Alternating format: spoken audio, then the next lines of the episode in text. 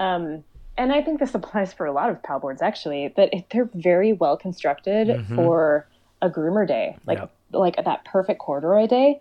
And Yes. so I'm really like pushing for that to have people um, have like to build out a quiver and have your powder board like like like sorry I shouldn't No, No, that's all right. There's, Fucking we put a big E. Fucking on the, A. uh, Fucking yeah. A. There you go. That's right. Canadian, eh?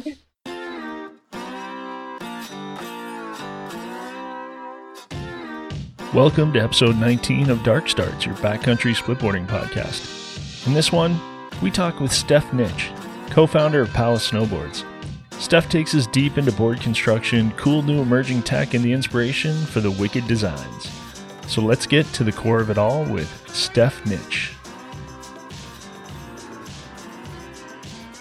Let's drop in with Steph Nitch of Pallas Snowboards.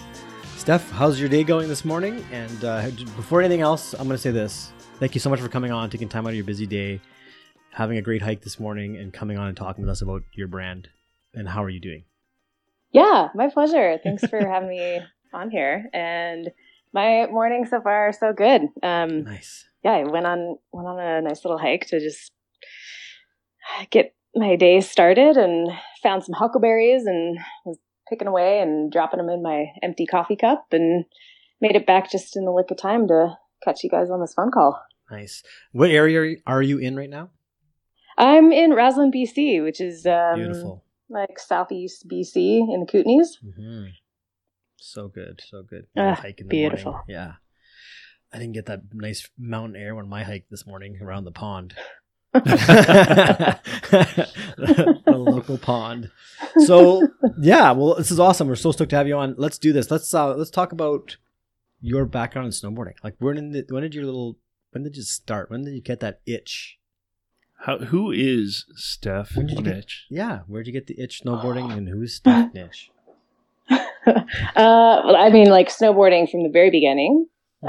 Uh, God, back in seventh grade, nice. um, which would have been 95 or 96 thereabouts. And um, I did it because everybody else was doing it and it was so cool. And I was like, I totally gave into the cool kid 90s vibe. I was never a cool kid, but I just, I always Yeah, just right. wanted to be. so where Uh, where was that? What part of the world was that in? Oh, yeah. So that was uh, Vancouver, Washington. So Oh, um, cool, cool. not, not BC, but Coastal uh, snowpack. yeah. uh, and I grew up riding Mount Hood. Um, kind of started eh, like ski bowl area which is not quite on mount hood proper but they've got a lot of night skiing there and it, it was pretty close to um, portland and you know like a one hour drive to get there Mhm. um, i skied growing up but i was never like i don't know i skied for like six or seven years and i was never like super good and so when snowboarding came around and my dad and i scooped up a snowboard at one of those like consumer trade shows that used to be really big in the 90s. I know there's still some kicking around in like big towns, uh, big cities these days, but Yeah. um yeah, just walking out of that trade show convention, I was just like, oh my god, I got my first board. I think it was a Morrow and some Nice. airlock boots, and um, I still have the board. It's No, that's so Um, good. I'm so really? jealous. Oh yeah, yeah. I rode that thing actually for a long time before I um, before I upgraded to what was my second board? It was a Nitro Black Widow. Mm. Um, but uh, anyway, yeah, it took me a long time to learn to snowboard. I was so scared of it growing up, and like I just, I could not get the hang of it. I am not athletically inclined. how many Um, how yeah. many uh how many seasons do you think you went before you were like before it all clicked? You Oh, know? I, w- I was I was 18 until it clicked. So that was seven, that was seven years. Wow. um, yeah. Okay. Is it but I because you just weren't spending a lot of time on the hill in those seven years? Totally. Like just yeah. Like- yeah, okay. Like we grew up as a skiing family, but then I don't know around I guess maybe when I hit seventh grade or so, we just kind of stopped going to the mountains as a family, Hmm. and so I'd only go maybe once a year, um, Oh yeah, that'll make and it maybe twice a year. That's not enough to learn to no, all. snowboard. No. Um, so that first, let's see, that would have been my senior, not my senior, my freshman year of college.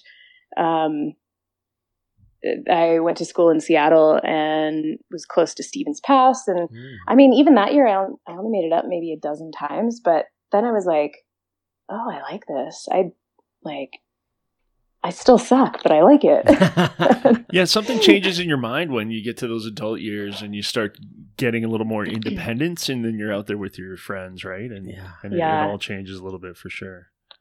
Well, it really clicked um, actually when I was 19. Um, like 18, I was like starting to kind of understand it. 19 was when I was like, oh, got this in my blood. Um, this is not leaving me anytime soon. Um, my my sister planted the idea in my head that I should take summer school Uh-huh. throughout university and take winter quarter off. Oh. And so I did, and I bumped chairs down in Park City, Utah. I got a job as a lifty, and no um, I didn't know what the hell I was doing. I remember that first day getting um, like trying to get to the chairlift I needed to go to, and I didn't know the mountain. I'd never ridden there before, never been to a resort this big. Um, and the you know my manager was like, ah, just follow the your the the other guy who's working at your lift and. I mean, I was I was still such a shitty snowboarder then, and it took me like forty five minutes to get down this run that I and I had no idea where I was going and I was so embarrassed rolling up to the chairlift when this guy had like he had like gotten the whole like chairlift maze kind of set up and was shoveling snow and he'd like taken off his ski boots and was in his and I was just like that's good. That's I'm- good. I'm here. uh, but that season, so that year when I was 19, I had a hundred plus day season, and Oh. like you get really good when you start snowboarding ten That's- times more. That's than normal. clearly where the switch flipped, right? I mean, Yeah. definitely. That's awesome. So good. The embarrassing moments of life. So- growing. So from growing. there, yeah, no doubt. So from there, as a snowboarder, what what happened next? Like, did you just get more seasons of hundred days and just kind of pumping out more and more, and then start to discover the backcountry a little bit, or yeah, I mean, it, it. I feel like my snowboard background has been so progressive, which I think probably a lot of people could say that too. Um, and that's the great thing about this sport. Totally. Um, but yeah, I, I came back the next winter to be a lifty again, and then realized halfway through the season that that job actually really sucks. And um, I did a few things to get by in a ski town. Um, uh, uh, I think I got a job at a ski shop or like a snowboard shop doing some rental stuff, and uh, and then I kept I took off my senior year as well uh, for winter quarter, but I stuck around Seattle and was interning with Signal Snowboards, and they Oh, were okay. kind of pretty new at the time. Had been around a couple of years. That's um, Dave Lee's company, um, and uh, yeah, it was just having fun, kind of working for them and doing some events and That's going what. to That was, SIA. that's what Signal. yeah, Yeah, that's awesome. yeah, Those guys are Um, crazy. yeah. They do some really. Dave Yeah. does some really creative stuff, and and he's always had that. Um, with Signal, but I mean, even before Signal, he Yeah. was um, really trying to spearhead supernatural snowboards, which Right. was under LibTech for or Mervin for a while, and uh, it didn't gain. Well, it wasn't around for very long, but Dave's creativity was just like taken off, and when he started Signal with um, Kelly Talbot and Ian Fells. Um, the like just the programming and like the cool events and ideas that they had up their sleeves was like wow Oh, this yeah. is so cool and to be a part of this was i had no idea what i was doing but i loved it and and that you know that further like got me into that snowboard train Mhm. um i was working at a snowboard shop in seattle at the time as well called marley's um How fitting, right? yeah yeah So- yeah um and then i don't know i left college or i graduated from school and i actually moved out to park city full time um meant to go to Colorado, figuring I'd get some new mountain scenery. But I, it took me like three years just to even visit Colorado. Oh, Um, I did a little pit stop in Park City to check it out in the summer, and was like, "Wow, this place is actually really cool." Um, and yeah, I ended up sticking around there and just getting more and more plugged into, I don't know, like marketing and the creative side of of the snowboard world and the tourism world. Um, I eventually got a, you know, a big kids job doing public relations for the town of Park City. okay, yeah, nice. So then we, I got connected with all the ski resorts there and um, all the snowboard and ski media and photographers and whoever would come through town to write or, you know, do a story about uh, Park City. And then I was like, man, damn PR, like it's, this, this kind of sucks. Like I want to be a writer and get me on the side where people are, you know, taking me out to free dinners and right, letting kissing me. my ass. yeah, so much. yeah. That was that was a lot of PR, it's just ass kissing, and Mhm. um, so yeah, um, I started doing some writing, and through some of my connections in the snowboard media world, I started getting my foot in the door, and that crack in the door became a little bit bigger every time, and um, yeah, so my my background is definitely in like the I don't know the writing, the editorial side of things, and then I moved to the marketing side even more, and the, like the copywriting and um, branding side of things. And um, anyway, that that Cool. So that's what? my uh, storied history. That's great though. so Yeah, so nice when did you uh, when did you transition into splitboarding? When did you discover Yeah. splitboarding? How did that happen for you? When did you fall in love with well, pow yeah, powder? Because powder brings you to Yeah. the backcountry. Well, she's living in Totally. Park City, Utah. I Ah, mean, come, come on, on, man. man. She knows what powder is now. does she though? Yeah. Did you know how to ride it properly? yeah, yeah. It well, I mean that. Okay, so that first year when I was There you go. lifting, hell Perfect. no, no, No, I did exactly. not know. That was hard. Yeah. Um, Yeah, I remember my first time. it's it's a lot different than what you thought it was going to be. Way, way. That was good. That was good. um, well, okay, so that would be 2009 when I first started splitting. Um, uh, not to be a downer already, but uh, 2009 was a really tough year for me. Um, I had a lot of personal things happen. Um, my parents separated. My mom got cancer. My best friend died. Um, and I um, was super miserable in my job uh, and didn't have health outlets to, Mm. you know, like I was living in a ski town and there's a lot of ski town bars and was Oh, visiting them frequently. And and I wasn't yeah, I needed something new and something different and I had a lot of friends who ski toured Mhm. didn't know any other split boarders. Um, but they'd always, I mean, the touring is so accessible in the Wasatch.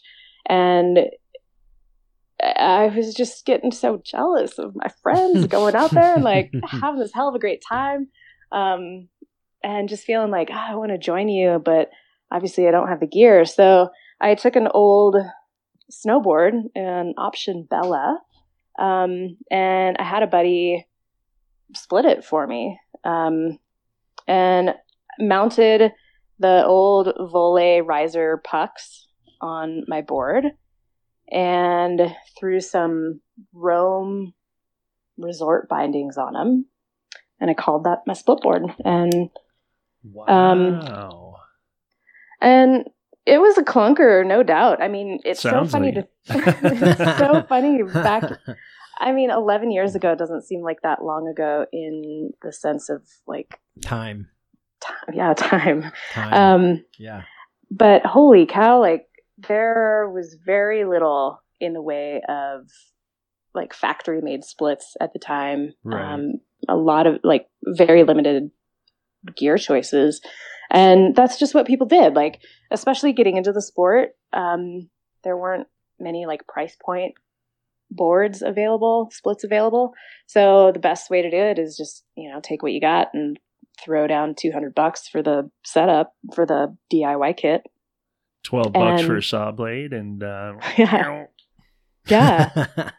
and whatever, you know, whatever gets you up the hill. Mhm. And yeah. So how how was that clunker on the hill? Uh, well, I didn't know any better, right? Right. So that was like I was like, sweet, I'm out here. But it it wasn't so much the the gear; it was the user and my Lack of Ah. knowledge in how to use that stuff. And so I again I didn't have any split board friends and um I was kind of too like in I don't know, anxious or embarrassed or something to even just ask my friends if they could take me splitting cuz I just knew I wouldn't be able to keep up. right. Um, and again, bad habits and, and not a healthy lifestyle. And I knew that hiking in the snow for over an hour, if not multiple hours, would be like a hell of a hard time. So I, I quote unquote practiced a She few did times some on did some solo missions. Yeah, but I mean, they were on these like packed down snowshoe trails behind my apartment. Right, right. But good And it was practice, right? Good. yeah. Yeah, you can fumble about- around when nobody's looking and, and Yeah. kind of try to figure out how to do that kick turn or or um, how to transition, right? Totally. I'd get passed by snowshoers though, because I was going to the I was just like, Misery "Oh." slippers, Misery just slippers. flying past you. I was actually thinking about that this morning. and they're like, "Oh, sorry, walk. do you need help with that Yeah. riser? Here, we got it." Yeah, I, I was walking this morning. I'm like, man, I should start splitting this in the wintertime where I'm walking because it's just for the hell of it, just to get out in the winter. Otherwise, you're like, oh, it's too cold out. I don't want to walk, right? So the split board, Totally. get the gear on and go do it. I'm gonna do that right out of my house. That's just, I hear you, Steph. I mean, the first time I grabbed a board, I mean, I I'd been looking at everything for a long time, and then all th- everything just kind of fell together for me in this like magical month, and where I just got all my gear and really cheap.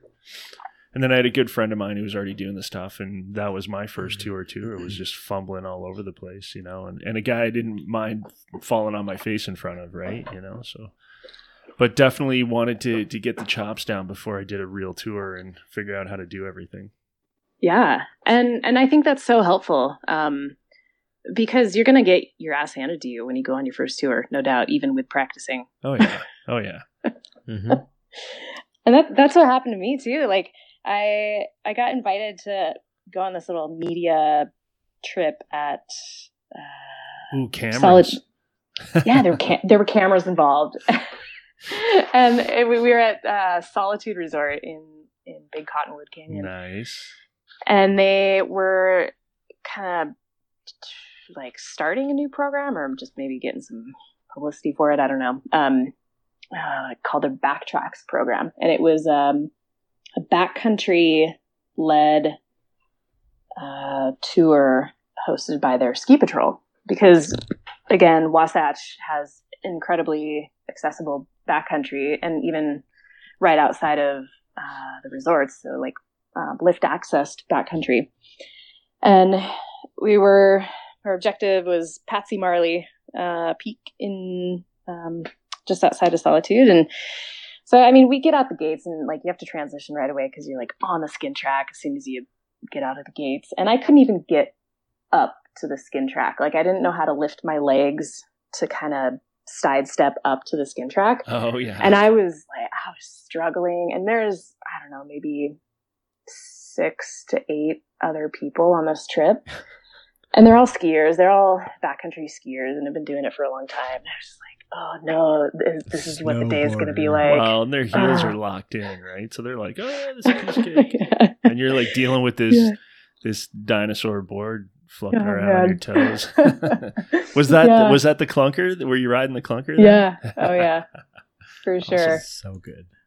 and yeah that was a that was a tough day i mean it was it was exhausting and i i'll admit i didn't really have a lot of fun on that tour but we got to the top of patsy marley and it was like oh this is beautiful up here and like oh my g- look at that untouched pow like holy shit we're this is i gotta do this again So was that was was that your Nice. first backcountry turns? Yeah. Like, honestly. Oh wow, Yeah. sweet. Yeah. But and that was fine. Like that was the easy part. Um I mean it was a little awkward, no doubt, wearing a backpack and having 20 extra pounds on your back. Right. But um uh, yeah, it was like, wow, this is some like sweet new terrain. No one's been back here. Um just kind of the the wildness of it, I guess. Yeah, Mhm. Like understood. there's something yeah, Yeah. know it, know it well. I, I remember. Yeah. yeah um yeah so i mean those those um, memories really stick with me when when it came time to starting Pallas um which wasn't too many years later that was only mm, four years after i started splitting So That's crazy. So just thinking about your storyline Right. here. So boom, four years later, Yeah. you have your own snowboard Right. company. So I'm still fill us in. shit Fill us in on that. Yeah. Oh you mean it, it Living the dream? doesn't make sense like how i just started that for you No, it does. It totally does, and I love it. does. I, am trying to, to glean. I want to glean. trying, What- trying to did get some details That's right. Well, uh, it was a total stroke of luck, if you want to call it that, coincidence. Um, it started with a phone call from an acquaintance in Salt Lake who said, Hey, I met this guy. Um, he makes snowboards. He's got this company called Chimera Snowboards, and he's been making splits for a couple of years. And he wants to make some women's splits, but you know, he's a dude, and he would like to have a you know a woman partner in this so he you're the only one i thought about who has snowboard industry experience here's his number give him a call So you called him and you said, just put hearts and flowers all over the top sheet, and Yeah, we're good. totally. and make it pink That's make right. it pink um and at that point in my life i was like i don't know i was just saying yes to these opportunities that came my way and so this is no exception i called up Alistair and um said hey i hear you're wanting to make some some women's boards and um you know I, at the time i was like really into mountain biking I still am. Um but i really wanted to see more women mountain biking because again just a few years ago i feel like the the support for women in sports in general wasn't really that strong. Um, and so i was kind of putting together a little business plan to just do these like women's mountain bike clinics and events and um, i was trying to get some sponsorships and everyone was like that sounds like an awesome idea let us know how it goes Thanks. See you next thanks. Tuesday. okay Not I like, how, appreciate can, how can I help? yeah, exactly. I appreciate the financial support you're giving Yeah. women. in That's right. Yeah. I'll be expecting it again next year. Um, yeah, keep Yeah. going. That's great. so I uh, I got I kept hitting these these walls with this proposal, and so I just put it on the back burner. And so when when Alistair was telling me about his ideas to build a couple women's boards, I thought, oh, this is like the same thing I wanted to do with mountain biking, just different sport, different season. And I fucking love snowboarding. So yeah, let's give it a whirl. And we met. He showed me his workshop. I mean, he had everything, like everything you need to build a split. Um, and he, again, he'd been building it, building boards for years. Um, his background is in engineering, so he's got that um, kind of design mind. And um, yeah, we he showed me the shop, gave me a couple tools to try my hand at cutting some edges and like building, doing some of the dry layups of some boards, and um, started giving me directions on how to build boards. And then suddenly we're talking names for a snowboard company. We're talking about what shapes we want to um, design for. Like, Mhm. I, I mean, even just talking about this, That's it just sounds like too good to be true. Yeah. Yeah. But I, I don't know how else to say that. Like, just go it, with it. Yeah, you're having just- it. Yeah, everything's lining Yeah. up, which is amazing. So let's, because Yeah. because I'm curious. Let's talk about the name. I mean, you were talking about names for snowboard companies, and then Pallas. How did you come up with Pallas? Well, yeah, we've thrown a bunch of names out there, and um, we, I don't know, we, uh, we Palace was in the the running, but it was not the way that we're spelled right now, which is P A L L A S. Um, hopefully, I don't get in shit for telling this story, but um, there it was the regular spelling P A L A C E, and I don't know. We we just liked it. It was it was a good name. It was kind of fitting for what we were doing, which making you know women's boards to just kind of like rule your mountain. Um, But I like the double L because it's split boards. ooh, oh my god! I never thought of that. Damn, giving me some good ideas here, Chad. It just spews Um, out of me. I don't know how it works. It's, Don't oozing, ask. it's oozing all over the I place. don't, I don't ask. I just I just allow. Keep going. This is good. I'm I'm so jealous because this is everything I wanted to do. But you're yeah, doing apparently it. it's it's everything I wanted to do too, and I had no idea. But um, we so we operated under the Palace name for the first two years, and then um, okay. So full disclosure, we totally knew that there was a Palace skateboards out there. Ah, and we were like, well, they're small. Like we're not. We have no. de- We have no desire to um, get into skateboarding. right. Well, uh, that's not the way that trademarks work. Um, so it, it became a, a bit of an issue when we were looking to maybe take Palace a little bit more seriously, and we realized that we couldn't really grow the brand without running into this trademark issue and, and trademark infringements on the Palace name. Um, so we we wanted to like avoid any sort of legal thing Mhm. but uh, like no one even confronted us about it, but I'm sure it would have come up sooner or later. So, uh, the the key with avoiding trademark infringement is you can't just change the spelling of the name. Uh, you have to change the whole definition of the name.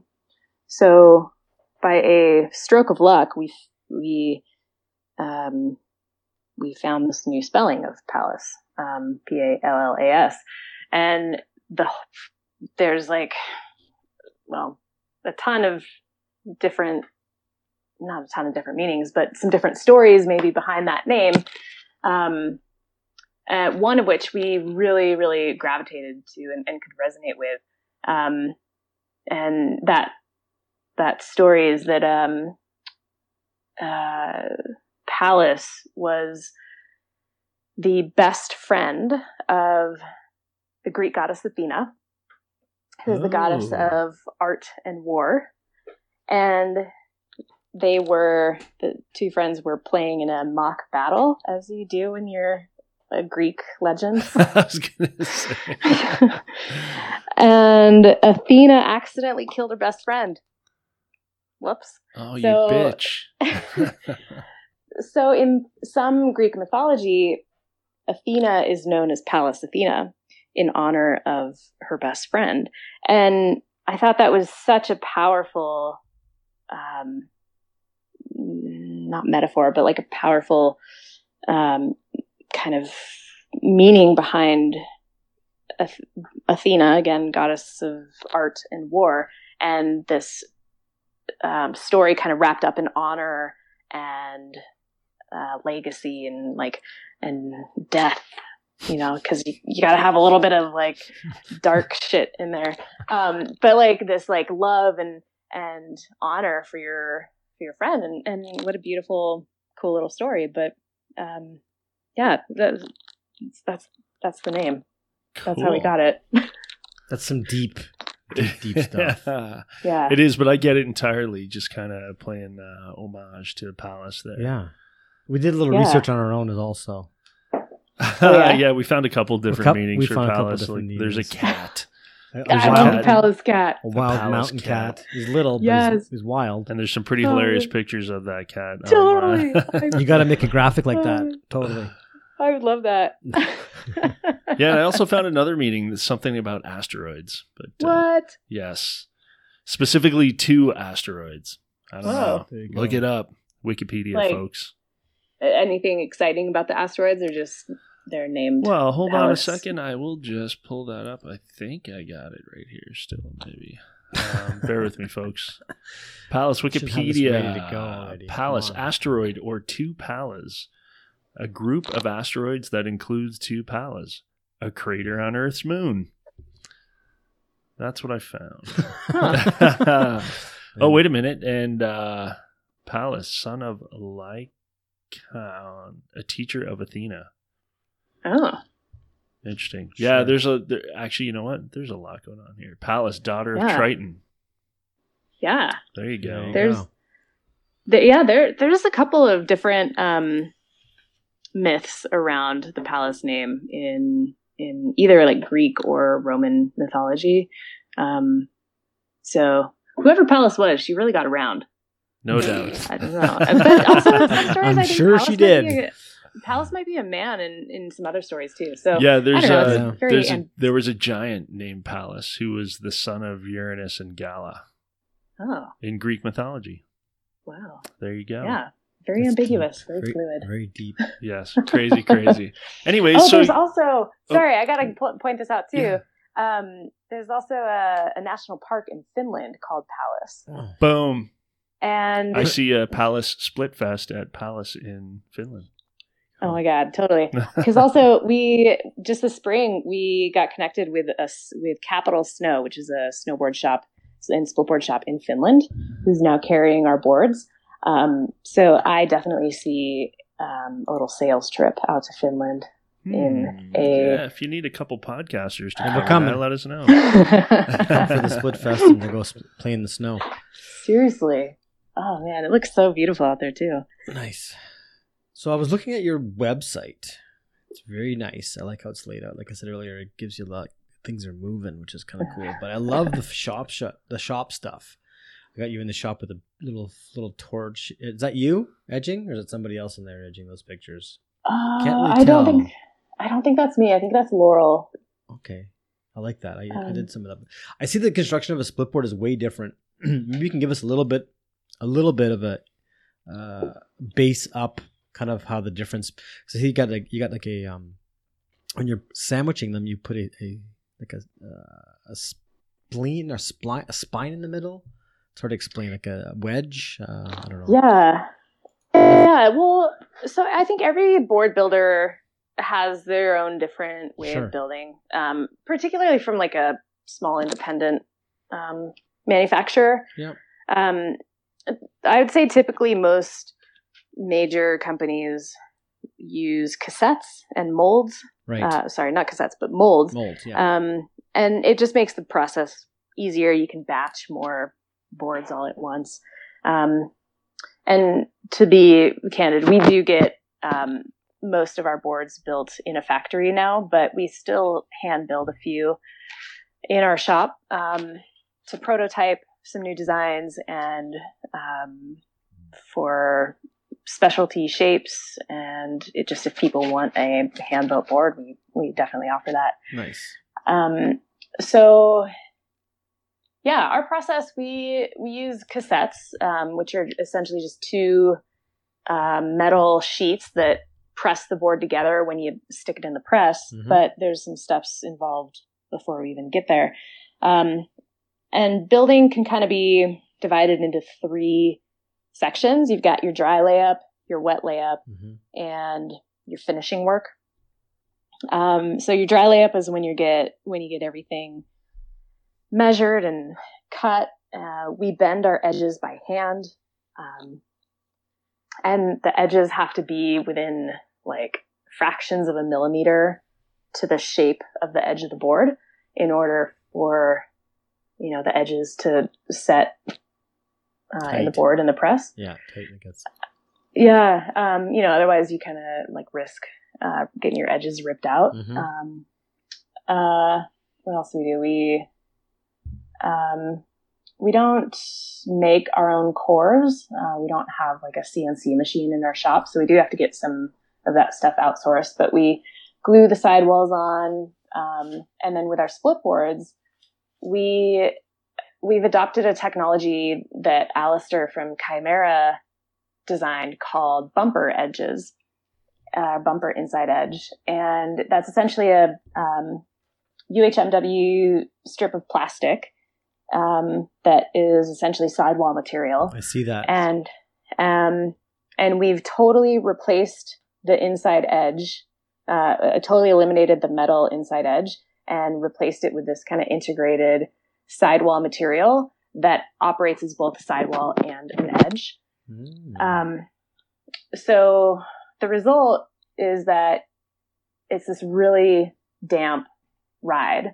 And and probably one of the biggest drawbacks of a split board is just the the rideability of it and how uh, how it rides differently than a split uh, sorry than a resort board a solid board a solid yeah. board Yeah.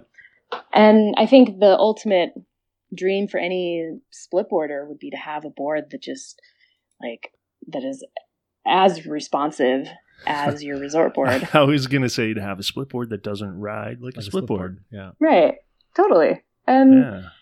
and one of the ways around that is to remove that metal edge because when you've got metal on metal it's just causing all this vibration and yeah and that vibration then translates to like zapping energy and power through your feet which Hmm. then get you really fatigued um, and that's that's especially noticeable if you're doing any sort of lift access backcountry and you come back in bounds and you're maybe riding the trail out at the end of the day um, and it's just like it, it takes everything you Hmm. have just to power through all that tread like that cruddy heavy snow Mhm. that's been chopped up you know Yep.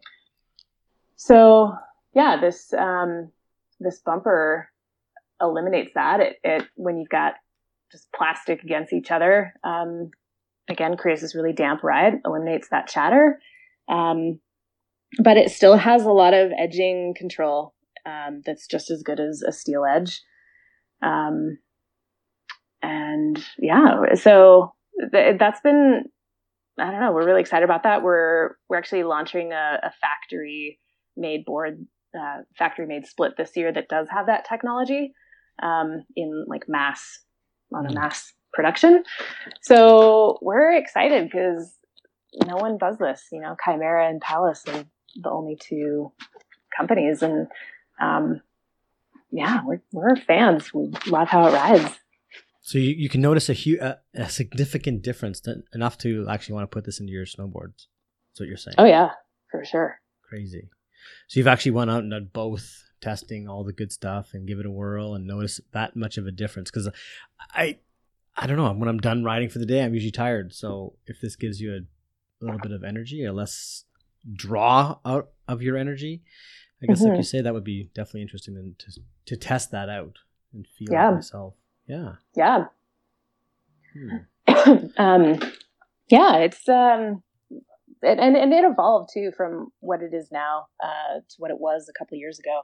Alistair was uh, using um, technology called killer bites, which was a metal edge. It was like a half size metal edge, essentially, just um, like s- even smaller than between the contact points. Um, contact points.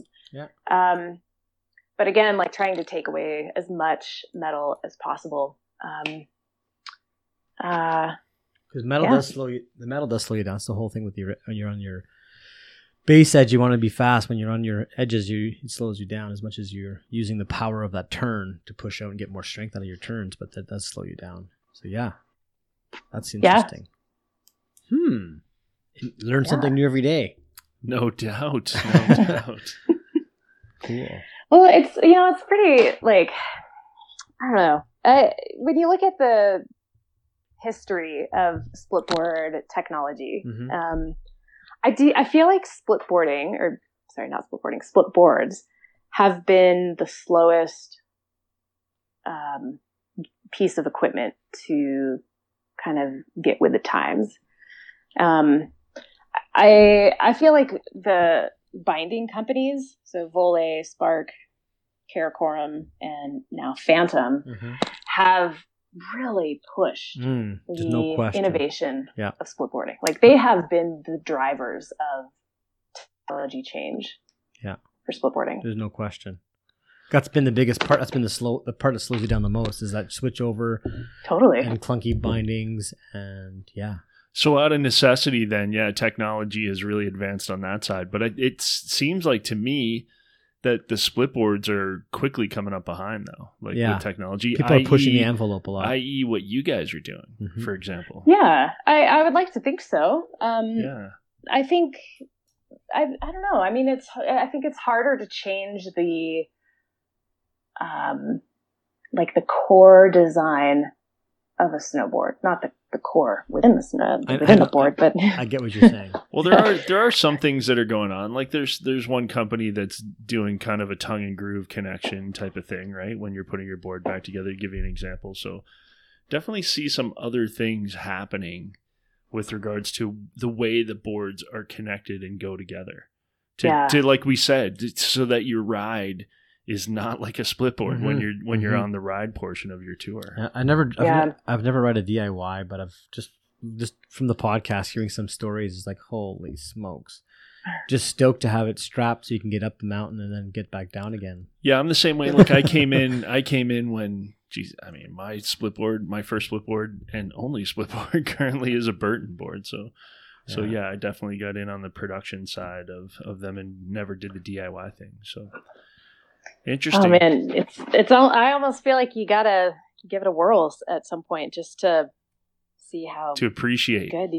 Totally.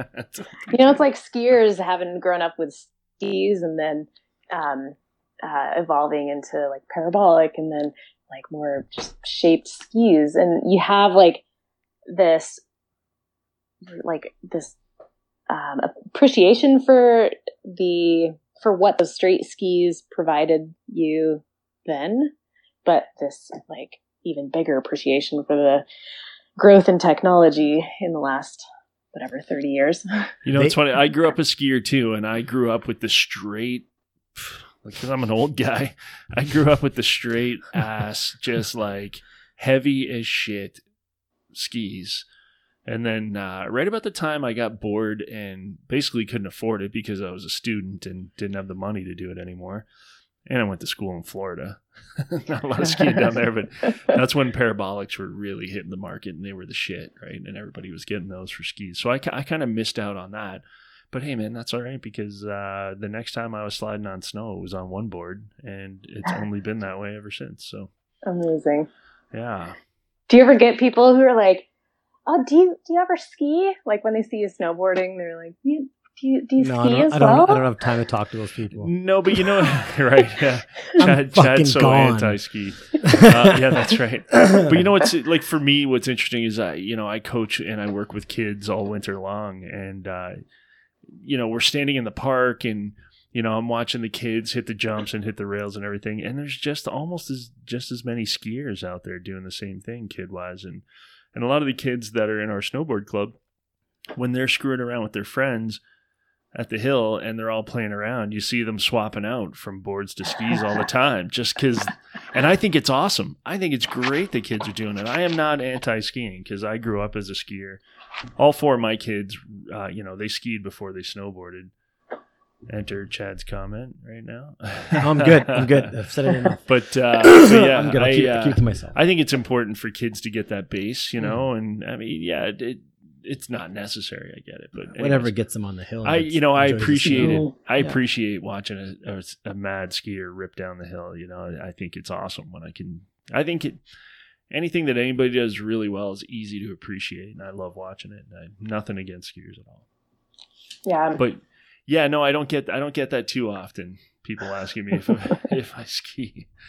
And you know, and it's funny because uh, when I got a split board, it was like learn to ski your split board was the rule that I heard. Right, like take it to the hill, you know, put your skins on if you want, but just like learn to ski that thing in ski mode because there are times when you need it. And uh, before I actually got into snowboarding, I was really falling in love with the idea of telemark skiing. And I used to watch these videos of these guys out west just pound and pow, just getting face shots like crazy. And I'm like, that, that's what I want to do. I want to do that. And, you know, finally got a split board and and then when I learned to ski it, I love the whole telemark turn. I'm a big fan. Love doing that when I'm in tour mode. So that's about as close to skiing as I get. Now he wants to go hard boots. He's going right back again. Man, I love the hard boot idea. The more and more I hear Yeah. about it, the more I think, uh, Yeah. I, the more I think it, it is the way to go. Although I'm, I'm, I'm a little turned off, I think, by the ride part of it. But uh, you know what? I haven't tasted it yet. So, you know, Mama always said, "How do you know you don't like it if you don't try it?" It's true. And I I know many people who try it and are converted right away. I I personally haven't hard booted before. Um, but you know, one of our team riders hard boots, Alistair used a hard boot. He actually swapped back to soft boots. See, now Um, that's being- interesting. But- That's really but, interesting. but with a caveat, like the Wasatch, uh, like so much of, you know, just like day to day kind of touring, um, you're not really getting into like high alpine, like big objectives. Exactly. But he will like he'll leave his hard boots for like a bigger day if he's doing a bigger like alpine um, mission in the, Wasatch. Um, you know, he's always doing trips up to Canada. Like he'll always take his hard boot setup up up there. Um, Yeah, because just 'cause- everything's gnarlier in Canada. yeah.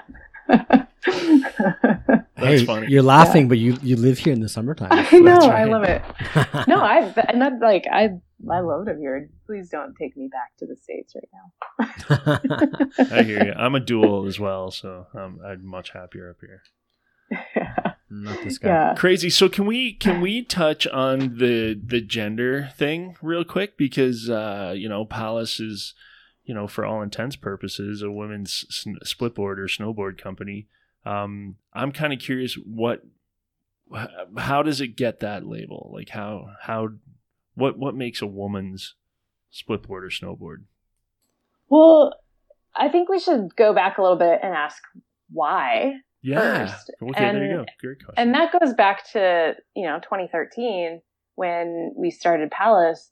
Um, there just, there wasn't, there wasn't anything for women out there. Um, and again, like the support for women in sports, I feel like has just always been lag, lagging behind. Um, but very, you know, very few women's products, um, for the board, for the bindings, for the, um, clothing, you know, the, the gear itself. Um, very few other women splitting. Mhm. Um, so like really lacking role models and influencers to help inspire other people to get in or other women to get into the sport. Um, and just general lack of representation in snowboarding as a whole, like in the entire industry. Um, and you know, here I had been snowboarding for a number of years, but even then, like even with snowboarding being in the Olympics and having these incredible pro female riders um, really like leveraging or like progressing the sport. Um, from like an everyday kind of role model i saw very few women that were like pushing it within their own little communities and their peer groups. And and having any influence over the industry with regards to like the direction of the sport and the direction of the the gear and the business decisions being made. And it's just such a it's just such a boys club you know? Um and and then that so like women snowboarding at the time was like um already like a niche like you know really like a smaller subset of snowboarders. But you you separate that even further with um female splitboarders. Um sorry uh the splitboarders are uh, a subset of snowboarding and that's that was like a tiny segment. And then female splitboarders um, or even smaller within that. And so for most businesses, like it's just not a profitable thing. It wasn't back then. And I can understand why, you know, there weren't a lot of, there wasn't much R&D being invested into women's design because there just weren't a lot of women splitboarders. So that's the problem right there is like, let's get more women out there. Like dudes want to see more women out there. Women want to see more women out there. Mm. I want Um, to see more women out there. Yeah. you know, I can from my safer. from my experience and and for being a dad who has three daughters who all snowboard and one who started to get involved on the competitive side you know at the local level anyways the one thing that i noticed every season was there was always so few girls in Yeah, competitions. There was never, in fact, my daughter enjoyed the fact that she podiumed a lot because she was one of three girls in the entire competition, which I thought was really sad. You know, I mean, I mean, why is it? Why is it that there's so many more guys than there are girls hitting it out there? Yeah. Um, but but I'm seeing more and more as the It's years changing, progress. yeah, we're we're for sure. definitely getting more and more girls out there. I know we're always super stoked to get more girls involved and and get them on the hill and and get them riding. But yeah, there is always so many more guys. And is it because guys have uh, these huge egos and just need to be videotaped and pictures taken and, and always being pumped that sense, you know? And and girls are a lot uh, a lot more muted on that sense. They just like to get out and ride and don't really need to be photographed and videoed as much. I I don't know. Um, I do think it. I do think there's like a big psychological um, explanation for this, in like right. just like the you know as like as girls are developing and the you know they're they maybe well one thing they like they find other interests and sports like it's proven sports um, for adolescent girls um, like you, there's a huge de- decline in um, girls participation in sports as they hit puberty and um, and I think there's a confidence issue as well. Um, and that stems back to this like kind of psychological explanation. And um, uh, but I'm I'm really hopeful with companies like Pallas and uh, Coalition Snow that's also doing women's skis and snowboards, um, and uh, soft goods uh, like apparel companies, and then in, on the mountain bike side, like suddenly in the last couple of years we've had so many more women starting their own kind of well, their own business within that sports within the outdoor sports category. And they're inviting more women to come into the sport. And we're like we're giving girls and we're giving women opportunities to try something new get out of their comfort zone and test their courage and their confidence um, in a way that's really supportive. And i think that's really been lacking in the industry as a whole. And um, you know it it maybe like it maybe sounds like a weird or like it maybe sounds like we're pandering to to women but i don't i don't think that's the case at all. I think you know for so long the snowboard industry has just always catered to this really um, testosterone driven like masculine driven vibe and i mean you laugh but it's it's true like, No, no, we're laughing because, because it is true. true. Yeah, we agree. because Yeah. it is true.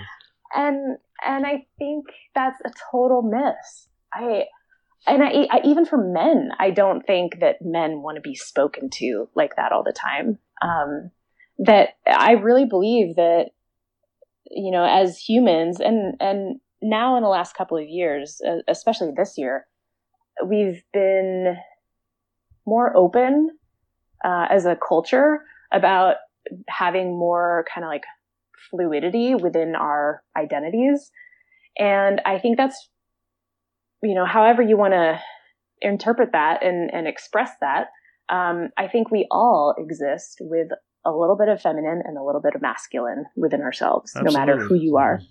Yep. And so that has been a really key thing that we at Pallas have really tried to embrace is like, we want to go stand on top of really incredible mountains and we want to we want to bust our ass to get up there and we want to be uncomfortable but we also want to do this in a way that's safe and welcoming and encouraging um, and then we want to go shred some sick pow and like Mhm. have the Here, time of our yeah. life and and then looking too beyond beyond like the just being on the mountain um you know i think for women like the snowboard culture really kind of influences our lifestyle.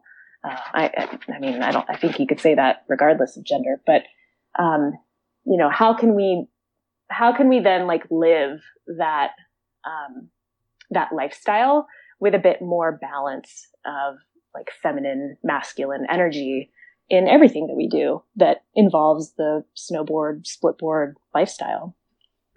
So I think that's where we really bring in something different is like we don't build our boards differently with any like unicorn hair in our core or anything like that because women don't Did need you just say unicorn hair in your yeah i mean because so duh good. isn't that like, uh, that's what dust makes and pixie yeah dust? that's what makes a women's board a women's board right is like the um the leprechaun pot of gold like you know there's got to be something special. I never thought about, about, it like that.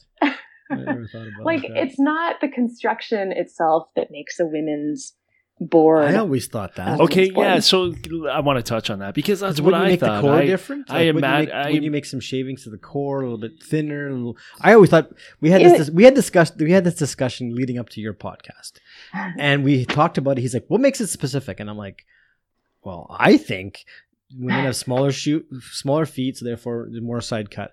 Women's uh, distribution of their weight's different. Their body position, like their parts, center of gravity, center of gravity is different. Yeah, like Uh, girls, like I said before, they predominantly stick out their butts more than men do when they ride. It's just the way women's bodies are, right? Hips, I don't know. I'm, I'm not a woman, so I don't know, but it definitely makes there's differences. And, and yeah, tell us what what do you do? Yeah, is there anything in the technology or the build of the board? And and maybe you already answered this question. I'm sorry if you No. did, but No. um, yeah, I'm just kind of curious. Is there anything different that you do? Because I we're no sorry, I, I apologize, cut you off. No, it's all good. just because I'm looking at the boards and I'm, and I'm thinking sizes right away, right? So I'm Yeah. looking at the boards and I'm looking at the sizes, and I'm like, okay, so it looks like the shortest board in the line is a 147, and the longest is a 155. And if I'm wrong on that, I apologize. Nope, yeah, you're good. Yeah. Um, well, okay, so yeah, sizes. Yeah, that like that's probably the noticeable difference with women's gear and with our gear um, is the sizing. Um, but also, like women aren't six seven and or six foot or like. So you well, know, hold on. not- So what are you saying? Because I'm only five foot six, I'm not a man. So, so no, Chad. So, so the funny thing between Chad and I is Chad. Chad would fit on a Pallas board really nicely. Actually. No problem. I have size eight feet. oh yeah! Yeah. Oh my god! Perfect. Where I'm I'm six foot. I wear a size twelve shoe and I weigh over two hundred pounds. So Yeah. So, um, okay. Well, let me, yeah, let me talk about like the construction itself. I mean, at the heart of it, we're not using any different materials. We're using um, Right. poplar cores, which is a pretty universal core for most manufacturers. Um, however, if you're a big guy like Burton, who has, you know, a hundred different snowboards in their lineup, and Right. they have the R and D and ability and and the um, manufacturing. manufacturing, and then like the customer demographics too, to to be able to cater to a lot of different styles of riders. Um, like not everybody is going to want a stiff or like a really like high performance women's board.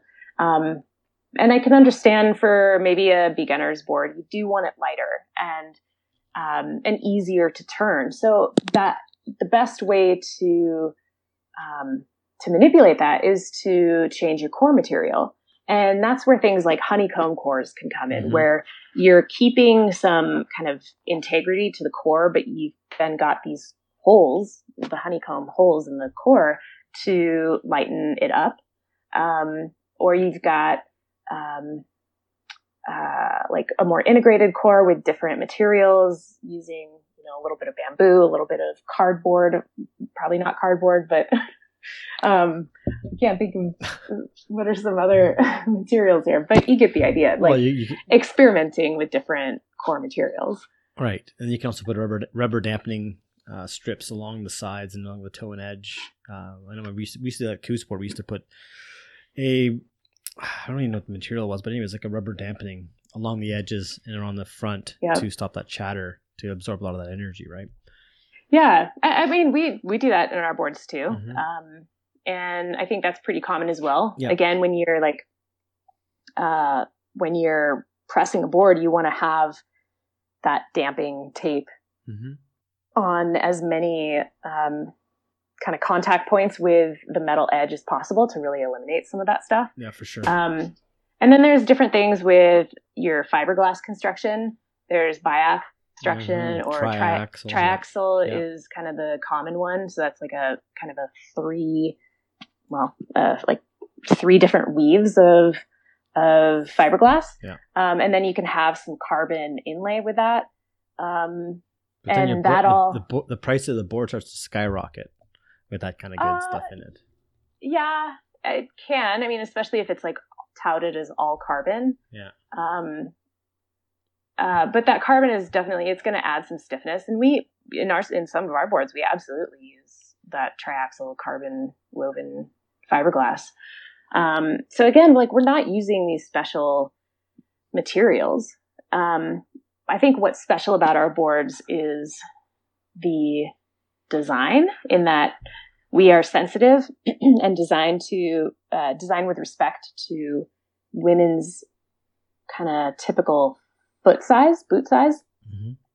Um, because unlike you know a co-ed snowboard or a men's snowboard, um, typically that like the waist width is is wide Mhm. and too wide of a board, and you're not going to be able to turn it. You're not having fun. Oh no, you're riding a plank. But Yeah, you're not having Right. fun.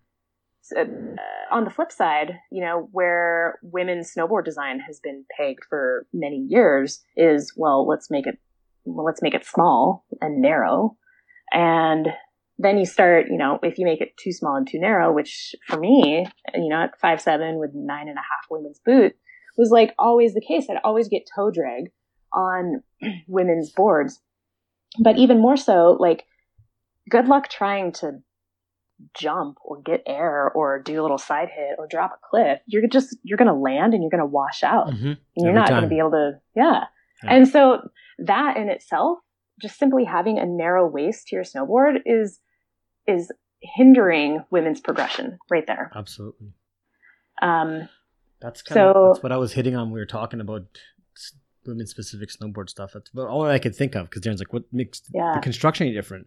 Do you change the core? Do you change this, the stiffness?" And I was like, "He's like, Yeah. he was being the devil's advocate, and he is getting me in the corner, and it was good because it got out. Like, yeah, maybe just the side cut. it's my role. The Side cut would be good, and that's yeah, I agree with you. That's definitely an important because then you get with more side cut, you get more fun. You can turn in the POW, and you can also make things set back more for a POW specific. So you can actually like when you hit those cliffs, drop the drop the drops. You're not just gonna nose your nose isn't gonna submarine. You're gonna actually float right.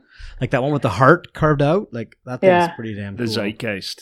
Yeah. The who? The Zeitgeist. That's the board. Nice. I like the name. The- it's hard to The say. def- defining spirit of a time. See, zeitgeist. Um, Nice. and for us, that that board is like the definition of women's snowboarding. That's beautiful. I like to think so. Yeah. Well, and I love the heart Um, that you carved out of the uh, Yeah. the tail too. That's wicked looking. And it's not just for looks either. It, it actually has like a swallowtail Oh yeah. function. Oh yeah. So it helps, and and so this also kind of speaks to some of our design ethos too. Um, you know, we like I I I very much reflect back on those experiences, learning how to ride my board in POW Yeah. and learning how to split board. And I I don't want to forget how hard it was because I think those are really important moments to um to understand that customers that are customers and that snowboarders in general have all experienced those challenges too. And if we can find a way to make really high performance boards while also kind of making it easier to uh, like get over that learning curve of riding POW and not be so exhausted when you're kicking your weight on your back foot and trying to keep your nose up Yep. all day. And that's where something like, you know, having a really, uh, having a directional board with a setback stance and then something like the Zeitgeist Swallowtail where you don't have to work at all What's the, put uh, your What's the taper foot. in the front of that thing? How big is that nose? About 10 mil? Oh, it's, um, it is 28 Nice. mil of taper. Yeah. Um, I'm trying to think what the nose. I was just looking at our That's- specs that's- last night. The nose width is in the 55. It's a 30.7. That's right. You're gonna Yeah. float. Nice. And the waist is Yeah. 25.1. So yeah. Yeah. I know it's funny because I was talking to my son, my 11 year old son, who's I have a 11 month, 16 month old as well. Yeah, 11 year old. He rides. We took him riding POW last year with us, Darren and I, and I totally forgot. And I just like scooted to this fresh area. It's kind of flat, and he just submarined, and he was so pissed. And Chad just kept going. I just said, "Fuck it, no friends on Pow Day. Peace out, little man." Peace out, little man. and then I waited for him, and then he got to the bottom. He's like, "You ditched me." And I'm like, "It's because you didn't like y- your board's not right. Like you." you All I can work." say is, if looks could kill, Chad was dead. I was dead. Yeah. Listen, that's how you learn, right? That's how you learn. But we're gonna get him a specific, more specific, uh, Pow specific board this year because it, it makes a huge difference, even at that age. So you can enjoy Pow. Like he doesn't even like Pow. He's like, I don't want to go ride Pow with you. I'm like, yeah, because you'll be swimming. But we're gonna fix that, right? Jeez. Did you guys ever get caught up in that? Um, like I only need one board for everything era of Uh, snowboarding. That's a great topic because I kind of just touched on this with a friend of mine the other day. We were, you know, he was listening to the podcast and he's, you know, he had mentioned about the whole quiver mentality and he's he's more like I'm more like that one board kind of guy right now. You know, listen, if I can own them all, I want them all. I want to try them I all because 13. I'm I do. I do notice a difference. So Huge. I don't have quite the quiver that Chad has. I've got four boards, but you know, and one of them is my split board. But I certainly do notice the difference between every shape and every size and and the directionals versus the twin tips, you know, and, and how they ride. And I do think for myself, if I can have a different board for for every different condition, then I definitely want to go that way. I want to take take advantage of the technology Yeah, that goes into the no board question. to ride those specific conditions. No question.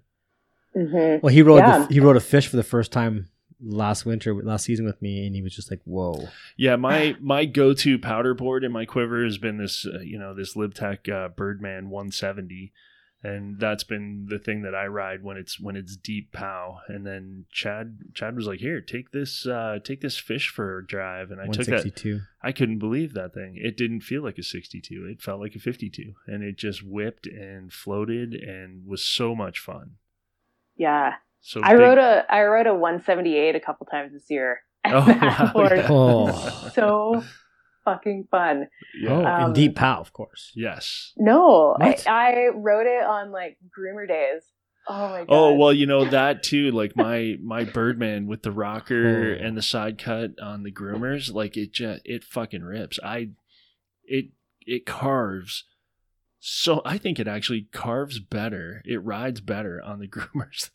I, I enjoy it almost more on the groomers than I do on Well, the. That's kind of a fun thing that we accidentally discovered about our pow board, the Zeitgeist. Um, and I think this applies for a lot of pow boards actually, but it, they're very well constructed Mhm. for a groomer day, like Yep. like that perfect corduroy day. And Yes. so I'm really like pushing for that to have people um, have like to build out a quiver and have your powder board like fuck like sorry I shouldn't No, No, that's give her. right. There's- Fucking we put a give her. big E Fucking on the, A. yeah, Fucking yeah. A. Hey, there you go. Right. Canadian, eh? I love Chad's Um, like give her fucking Yeah. A. Fucking swear, eh? Love it. um, there you go, Bob and Doug. um, that I want people to build out their quiver and like, yeah, treat yourself to that Mhm. that pow board, and then you know it just so happens that board like the Zeitgeist, you can get double duty from it and get more versatility out of your snowboard investment by shredding it on those primo corduroy days when you're waiting for the next storm. Um, Yeah. And it's also good to get out there and learn how that board turns. Like I, I've, yeah, I have a plethora. I got, you know, I got 12, 12, 13 snowboards, and if I don't ride them on, you know, the local resort or on groomers, try the different ones. I usually bring two to three boards every time I go riding. Eh, When you do get it in the POW, you just don't know how it's going to turn, how it reacts, or how it reacts in the flats. And you're going to ripping across the cat track to get speed, right? Like you need to get in, try your boards out. Like you have to. totally. I had some that I left for 10, five years in the bag. It's like abuse. Yeah, it is. Oh, did you open up the bag and they were like all the boards were wet because they'd been crying from abuse and neglect? No, they were dry because I didn't wax them back then. He didn't can the I didn't base. can them. So, so Steph, can we talk about the artwork on your boards Very because nice. it's Oh, pretty yeah. cool artwork. It so is. there's some Thanks. some cool stuff. Like who's designing that, and what is there any meanings behind all the rays of light oh. coming out of the the antlers and et cetera, et Absolutely, absolutely. There's always meaning in this artwork. well, I knew that. That was kind That's of why we're asking. um, no, yeah, thanks. I I'm really stoked on on hearing feedback on our top sheets because I've always loved our artwork, and um, I'm I'm really proud of of the top sheets that you're currently looking at right now. We're we'll be launching new artwork uh, for this coming winter, um, but we've actually kept the artwork right now for the last three seasons. Um, yeah, we're a small company and Mhm. we don't have the budget to For sure, for sure. swap our art and pretty much team of uh, two people, one of which me does a lot of the creative work. So I'm always like strapped to the last minute to do everything, and I can't imagine uh, doing new artwork every year. But anyway, that's a side note. Um, uh, so with this artwork, we um, we found a I found a local Salt Lake illustrator named Claire Taylor who did the animal uh, the wildlife illustrations. okay. And I worked with a colleague, a former colleague of mine named Mika Prochaska, who's a graphic designer. Um, and then I played creative director, art director. And um, um, so using Claire's artwork, Lincoln and I pieced everything together to tell a bit of a story. Um, and, you know, we really wanted to bring some beautiful illustration and artwork and, and colors into our boards, um, uh, which we've always kind of aimed to do. Um, but yeah, this the story was uh, of the artwork. There's for anyone who hasn't seen our artwork, we've got these Utah wildlife illustrations. So like some magpies and coyotes and elk, um, and then kind of juxtaposed with deep sea creatures that are kind of wound around some people's hands. yeah, um, I was looking at like- that. I was going to ask you about that. Okay, go on. Um, Darren, shut up. there's like Oh. rays of rays of light, like laser guns Mhm. coming out of like the elk horns, which that doesn't really have any meaning, but um, kind of the ultimate story is like the um, story of like man-made versus handmade, um, and like we're surrounded by these familiar Utah wildlife animals, but you know, a few hundred, uh, a few thousand miles away are all these deep sea creatures, and um, just this idea that you know we can explore a lot of things in our um, local kind of environment, but sometimes we're more infatuated by the things that we don't really know Mhm. like deep sea creatures. Hence why there's a human hand kind of meddling with those deep sea creatures. Um, uh, and then like the colors were all inspired by the Wasatch sunsets, the alpenglow sun- sunsets. Ah, beauty. All right. Um, but in Salt Lake, we've got really bad pollution problems, uh, and at times we can be some of uh, like we can have the worst pollution in the world. Um, really? and when that happens, um, you get like these awful air quality alerts, and you're kind of told not to go play outside.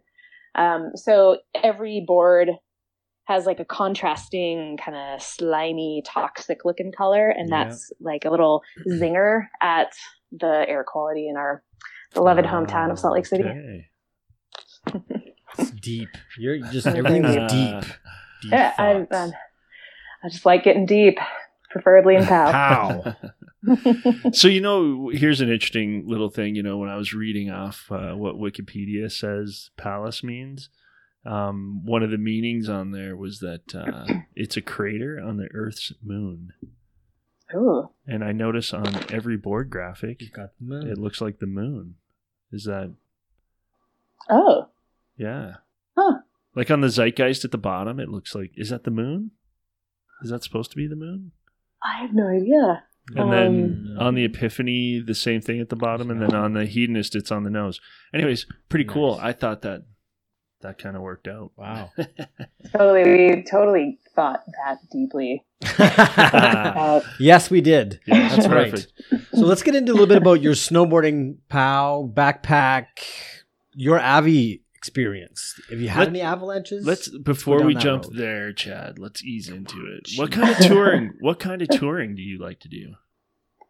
Uh, I like easy, approachable, like daily tours. You're not into Um, big, huge, gigantic spines. That's why she stays 50 alive. Happy Joy Pow. I- Happy Joy I- Pow. is that I'm sure I would calls like it to do bigger, bigger trips and bigger missions. Um, and so I feel kind of like a little bit lame or tame compared to Wiggles, who was just on your podcast.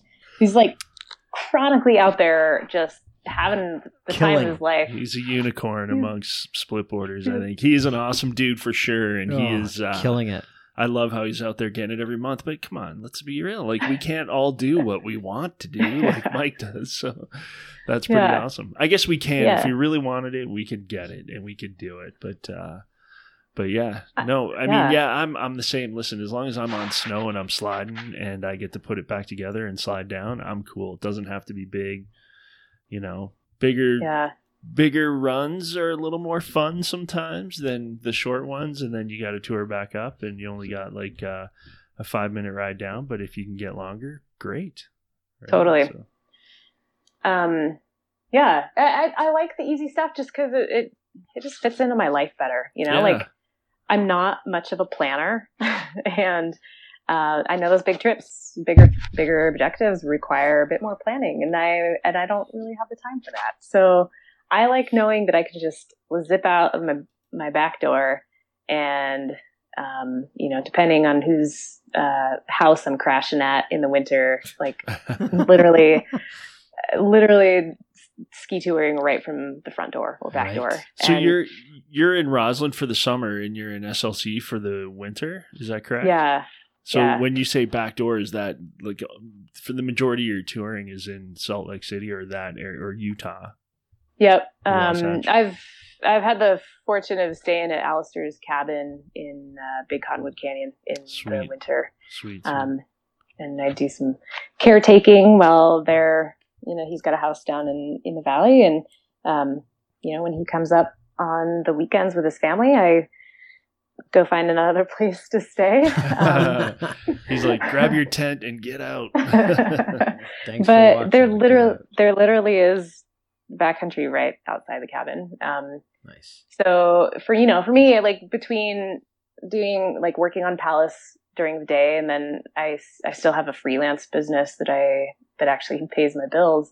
Um, so I'm I'm still working you know a full time job and I'm often working seven days a week, especially when it's like prime event season in winter. Yeah. Um, so for me, those kind of easy tours are more, they're one part like necessity because I just don't have time for something bigger. Um, but also just after a full day of working, I, I, I want to get outside and I want to go exercise and be in the mountains and, you know, take a couple pow turns. Um, but I just don't have like the mental energy to go do something bigger. So I find myself doing a lot of the smaller tours and, um, but yeah, nothing wrong with that. Love it. No, as long as you're getting some pow, it's all that matters. And what's Yeah. particularly in your backpack? What's some of the things that you pack on your day to go out? Uh, I always have my first aid kit.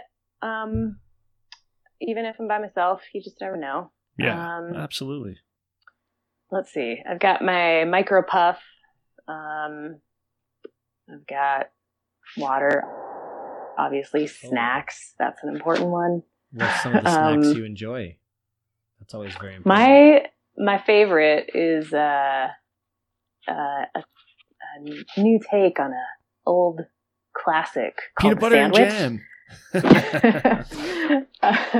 the uh, sandwich So what's your new take on the sandwich i am curious Okay, so I'm kind of is like it a women's part-time- specific sandwich no, just women specific sandwich. We put unicorn hair. That's right. Um, so I'm like a part time glutard. So I, I take two gluten free Eggo waffles Glute. or like toaster waffles, whatever. Um, toast those up.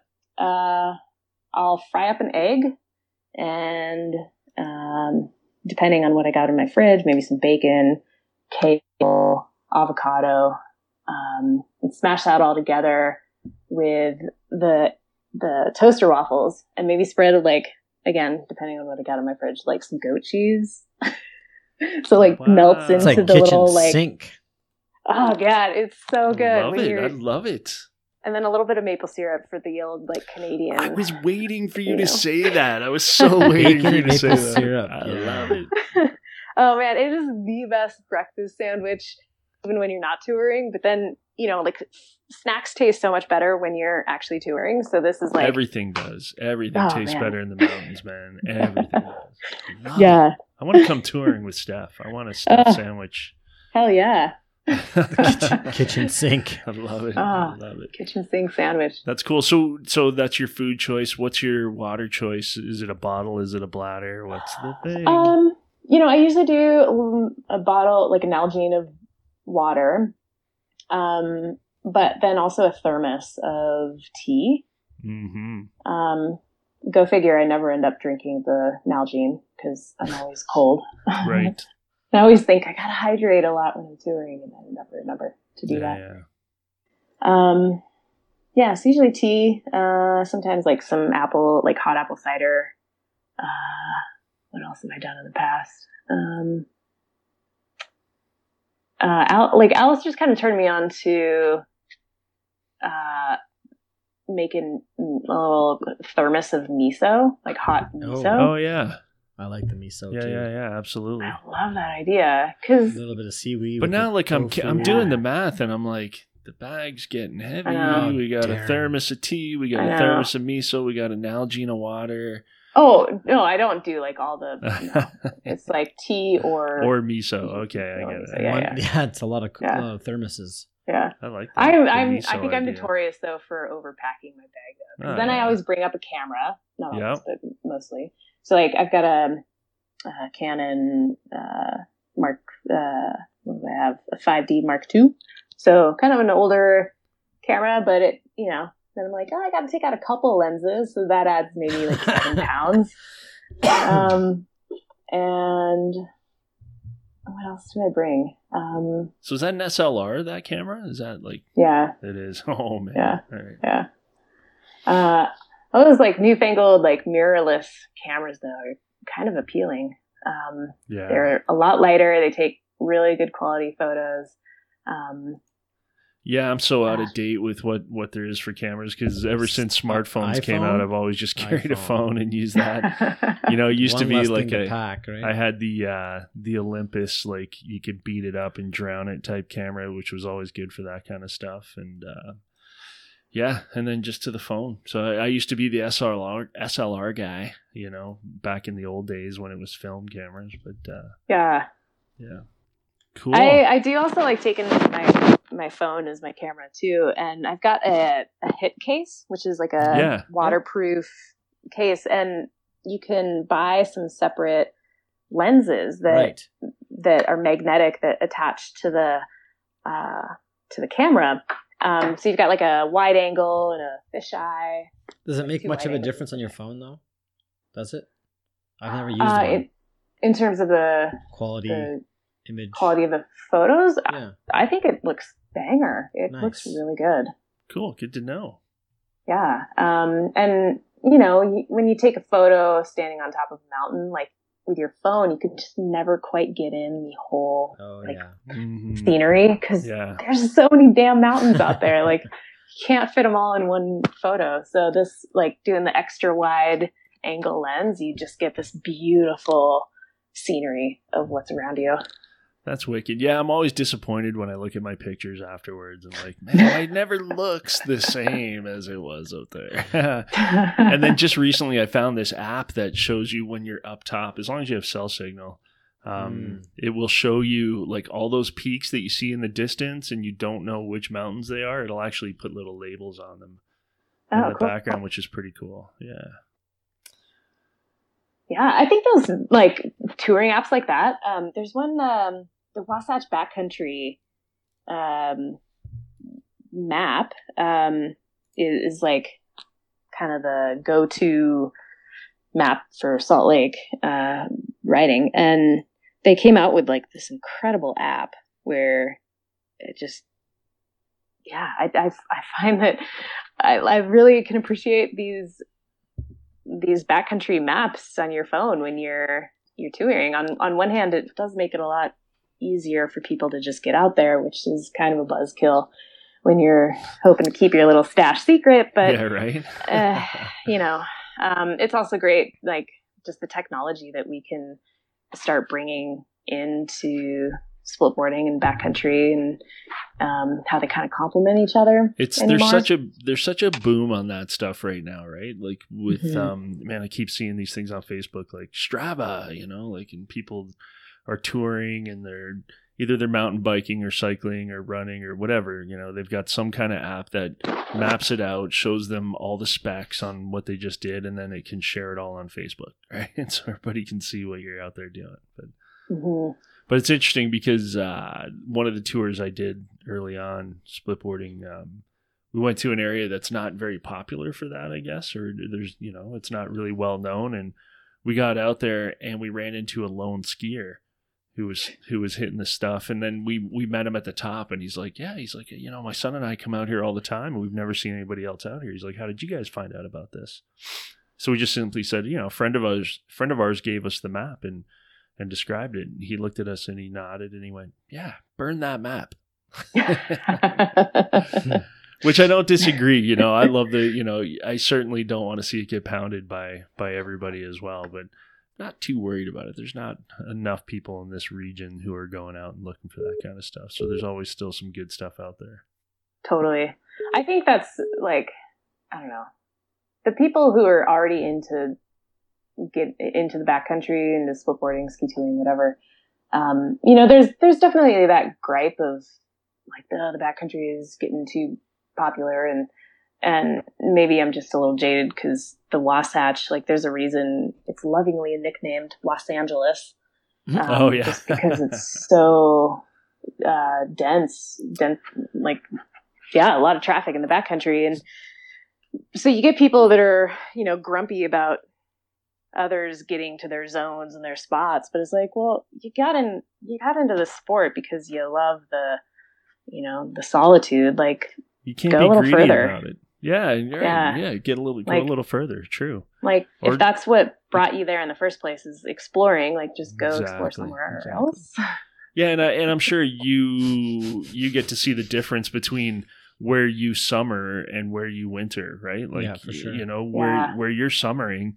I mean, yeah, Rossland is well known for Red Mountain and all that good stuff and what's in the backcountry, but um, but you still don't see the same crowds that you do when you're down in the Wasatch. I'm sure, right? Just simply Right. due to the the density of population and all that good stuff. So Yeah. I mean, even like dawn patrolling, you know, like that, I don't know who invented dawn patrolling, but there's a good case for it to have existed in Salt Lake early on because again, the, the convenience, the, the access is so easy right from Mhm. downtown. right, You know, you can be on the trailhead, um, you know, boots on, everything, um, 45 minutes after you leave your house.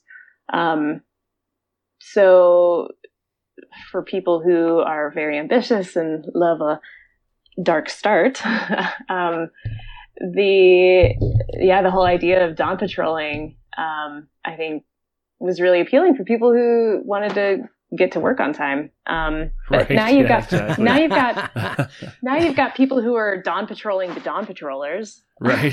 so, and so you got like the Alpine start, which is like 2 a.m. yeah. And and it's like holy like holy shit, people! And You just like take some I don't know what one up like, and one up. yeah. always, always, always. I'm I'm not a dark start kind of person. I was thinking about this earlier this morning. Laughing. Like, I'm Fuck that, she says. talking to this podcast, and I can't even wake up when it's dark outside. My waffle sandwich ain't ready yet. I need time to put that together, and then I'll get up.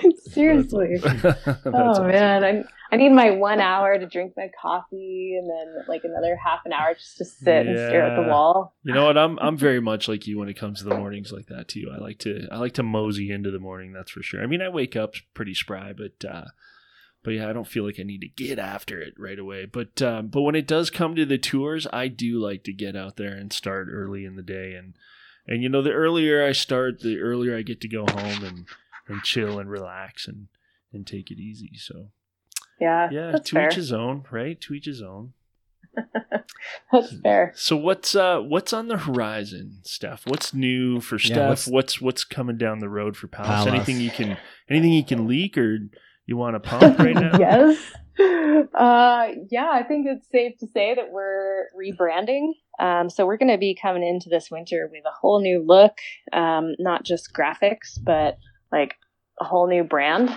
Um, and I'm really, really excited about that. Name too, or is the name gonna stay? No, same name. Um, Okay, okay, okay. but There's too much different- history there. Come on, man. Yeah, yeah, yeah. I know, Just making sure. Just making sure. No, just giving ourselves a, a new look and feel, you know, and um, it's time. Like we, this is going to be our seventh winter, Wow. um, Sweet. and Seven we've year learned itch. Time to. Uh, Yeah. Yeah, yeah. totally like we've learned a lot in our first six years, and um, we feel like we are really getting the traction that we've wanted, and we're kind of just ready to step up our game. And yeah so along with that um, i've been working hard to kind of build up a um, a team of lady rippers um, and some ambassadors. So i hope to provide you know the world with more content that's not just shot by me. Um, and actually like have people out there connecting with more women. Um, again it's not just me because so for so long all these events and and just talking with people have it's all kind of fallen on me to to do that. And and Pallas is much more than me you know? It never was really about me. It's always been about kind of us. Um as as women in the sport and uh, it's time to give Pallas some new voices so Nice. um, really excited about that uh, we're redoing our website so chad i know you like the scrolly photos but we're you know probably Just gonna give be a me little the bit give me the code. I want that on ours. Just brace yourself, Chad. brace yourself. um what That's good. That's Oh, good. You need to make some changes. It's always good. Like seven years is definitely a good time. No Yeah, question. freshening Yeah. things up, and Yeah. then uh, definitely getting the Stoke bigger on. I mean, I know you're a women's specific brand, but uh, yeah, getting some more people involved and and getting the um, uh, the demographic. Sorry to say that word. I guess I don't know. Well, but you know, I I love I love when um, you know women specific events even you know and getting more women together and and you know getting them together and just kind of learning and exploring together I think is great. You know, and- For sure. I think that's going to be tough this year with COVID. Um, we've really um, been proactive with events in the past and doing clinics and tours for women. But this year, I think it, it I don't know what's going to happen. We're still trying to figure it all out. Um, so I, I hope that there's going to be some opportunities to still get the community together, even if it's in an online capacity because I think that that element of like ha- having your community is really powerful and really important, especially for backcountry users where we all thrive in that environment and like we keep ourselves safe when we have a good community um, supporting us. Absolutely. Um, Well, this has been great. This is awesome. Uh, I'm so happy you took the time to talk with us today about Pallas and, and dig deep and find out more about you. And it's awesome. I'm really excited about having this conversation and definitely seeing if we can talk again in the future. Maybe get you guys to get us to not necessarily demo your board. Well, I'd try one. Why not? Whatever. Hell yeah. Graphics. Um, I got the little feet. I can do it. So yeah. Where Hell where yeah. can where can people find you online? Uh, hit us up at pallassnowboards.com. Mhm. Um, our, I'd like to say, give us a follow on Instagram. Um, same, just Pallas Snowboards. Uh, we aren't super active on there, but again, hoping to kind of change that this year. Um, but um, should definitely sign up for our newsletter because we are going to be running some like subscriber only sales this year, um, selling our boards on our website. So if you want to be in the know and get in on that deal, you're going to have to sign up. Sweet, and you have a summer sale going on right now on your site. I see. Yeah, we're going to be doing um a pre-season sale pretty soon too uh, for next year's boards. Oh, you sound Um, like uh, Ken Achenbach says that because snowboards should be sold cheaper to the guys who buy people who buy earlier. And people who buy later in the year should pay more because they didn't get the they're not as Ah. stoked. Kind of like a season's pass. And he's like- hey, what an idea. Clever. Yeah, and he's like, um, that's maybe why I don't have a snowboard shop anymore. oh, right, right. Well, well, you know, you got to bring on the stoke and get people on. It's all good. That's cool, Steph. Thanks Thank so, you so much. much. for joining We appreciate us. your yeah, time really today. appreciate it. Yeah, you guys, thanks for letting me rattle my mouth. It's been Anytime. awesome chatting with you guys. Anytime. Awesome. Yeah, we'll have to follow up with the new stuff down the road. Yeah, absolutely. And let's shred this winter. Yes. Yes. Yes. Killer. That's the plan. All right, Steph, thanks a lot. Right on, guys. Thanks so Take much. care. Have a good Peace. Bye.